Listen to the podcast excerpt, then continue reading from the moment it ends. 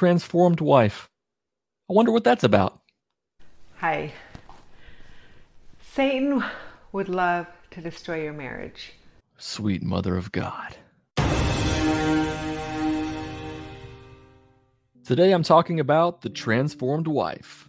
Her name is Lori Alexander. This woman has some interesting opinions on how women should act in a marriage.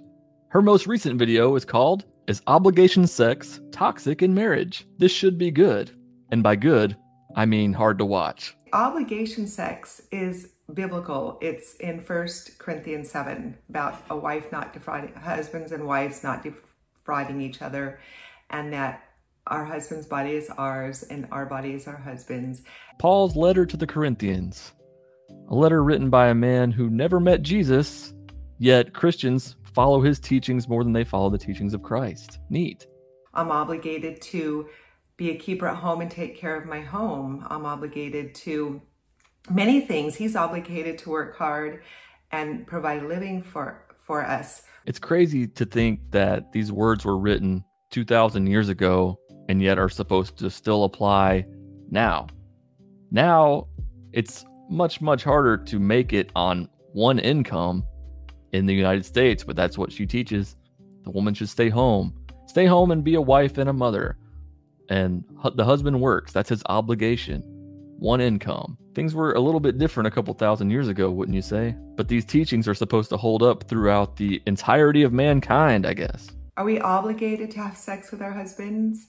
Yes. It's our responsibility to not defraud our husbands. That's what the King James uses. Do not defraud our husbands. For some reason, they make sex in a completely different category than everything else in a marriage, but it's not. It's it's important to men, very important, and to many women, it's very important. Yeah, sex is important. Sex is important to relationships. Sex is important to marriage. But my question is this Who are these men? Who are these guys who can't go a day or a couple days or even a week without sex? Who are these women marrying? Doing things to please your spouse overall is good practice, of course. But I'm like, who are these dudes? Who are the guys that are like, woman, please me, please me tonight. I must have it every night. That has never even crossed my mind, obligation sex. Even before I was a transform wife. obligation sex. Roll out. Think of it as pleasing your husband and wanting to do what's best for him and esteeming him higher than you esteem yourself. this is good. This pleases your husband and it pleases God and it brings glory to him. He created sex for marriage, within marriage, and it's good. it just encourages women to stay with abusive husbands, which is not good. And she's also said that she never recommends divorce to people. Here's where the cliche communication is key comes into play because it really is. If you're a husband or a wife, you need to communicate to your spouse your needs. She said some pretty awful things in the past, like We live our lives by doing what's right, by obeying God, even when we don't feel like it. Yes, and that even includes sex. How you know, how long does it take? One woman wrote me and asked me if the, her husband had raped her because she had told him she didn't want to have sex and he when she woke up in the middle of the night he was having sex with her. So she wanted to know if that was marital rape. And i said well do you feel like you need to call the police and have them locked in jail? Yeah just a little toxic lori. They just have this need to want sex and so they start having sex with their wives. Now at this point the wife can either say honey i'm just really tired. How about in the morning? or go along with it and have a great time. Sometimes those are the best times you know transformed wife, more like transform your shitty views on life. Am I right? There's nobody over there. Like, could you imagine being the type of person who is like, my wife really doesn't want to have sex tonight, but it's her obligation. So, saddle up, partner. What you want to do in your marriage, what works for you, that's fine. But when you start teaching others that this is the way it's supposed to be, that's when the problems come in. One of my favorite things about this channel is the inconsistencies. There's like a block where it's about 20 cooking videos in a row where it's like delicious sardines. And then the next video is women going topless. She's got videos about how women should act She has videos about politics, which you can probably guess which side of the aisle she's on. And she has videos about the pandemic. So, a lot of people don't want to open up the country and have people go back to work because they don't want to kill grandma. we can see the wicked forces that it's a spiritual warfare in, our, in our country. It's definitely a spiritual warfare between good and evil. We could see that so clearly. We have been for the last four years so clearly. Good, the wickedness that was taking in taking place in our nation before this lockdown was just horrific and just. But then during this lockdown, I've heard of things that are taking place that are being uncovered. Spiritual warfare, my favorite. It's one of the biggest red flags that you can have, in my opinion. When someone starts talking about spiritual warfare, run. I hear this a lot from Christians lately. You can see all the evil in the world. Clearly, we're getting close to the end. Just look at all the evil things happening in the world. You realize that a couple hundred years ago, we could legally own other people as property, right? I mean, wasn't that a little bit worse? She just fits the mold of older lady at church so well, so perfectly. What do you think her takes are on the Super Bowl halftime shows? Or as she calls it, the Super Bowl halftime seduction. J-Lo was on stage. And so I saw a brief couple of seconds of what she was doing.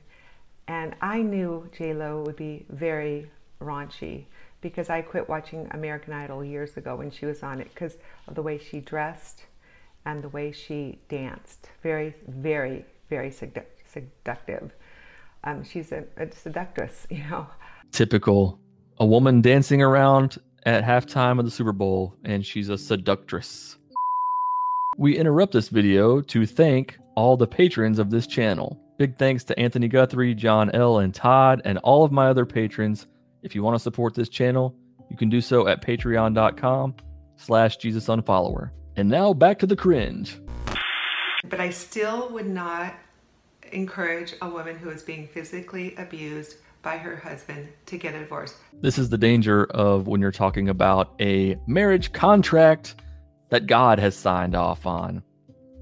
It's like they enter into it thinking that divorce is not an option. So it's like, yeah, I might as well stay with him. And if it's really awful and he puts me through a lot of shit, then so be it. He's my husband. He's my obligation. Always, if there's physical abuse, a woman always needs to seek the authorities as soon as possible and, and get help. She should never be physically abused by her husband, ever. I am glad that she says that if there's abuse, then a woman should always contact the authorities, of course.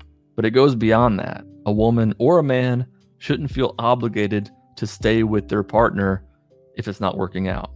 For whatever reason that is, you shouldn't feel obligated to stay with them. I know women who are in difficult marriages and their eyes are on eternity, on their husband's eternal soul, and they know that any suffering they're going through is worth it in order for their husbands to know Jesus and spend eternity with him.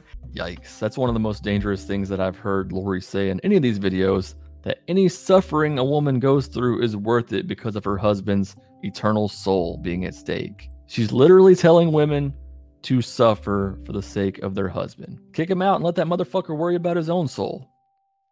I'd love to see the transformed wife go on Dr. Phil. Terrible Dr. Phil impression in three, two, one. You're encouraging women suffering for the sake of their husbands' eternal souls. You're telling women to do what for their husbands? What on earth makes you think that's okay? SNL, if you're watching, I'm available. Just kidding. I know that sucked. She also has this really easygoing video called Unplanned Pregnancy is a Satanic Lie. When two people are having sexual relationships, the consequences of that can always be a pregnancy. It's not unplanned. Part of sexual relationships, the consequence of sexual relationships is a pregnancy. So no baby is a surprise. No baby is un- truly unplanned. Lori, consequences are not plans.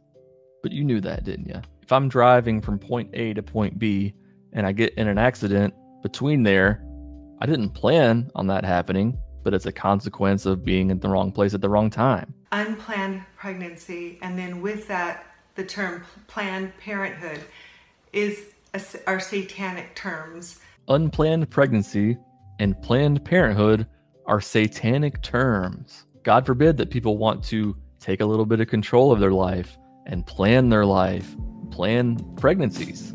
Why is that satanic? People like Lori would rather there be millions more children in foster homes than people be able to plan out their own families. Look, people are free to live their lives however they want. But I just feel like a lot of the stuff that she teaches is harmful, especially to women.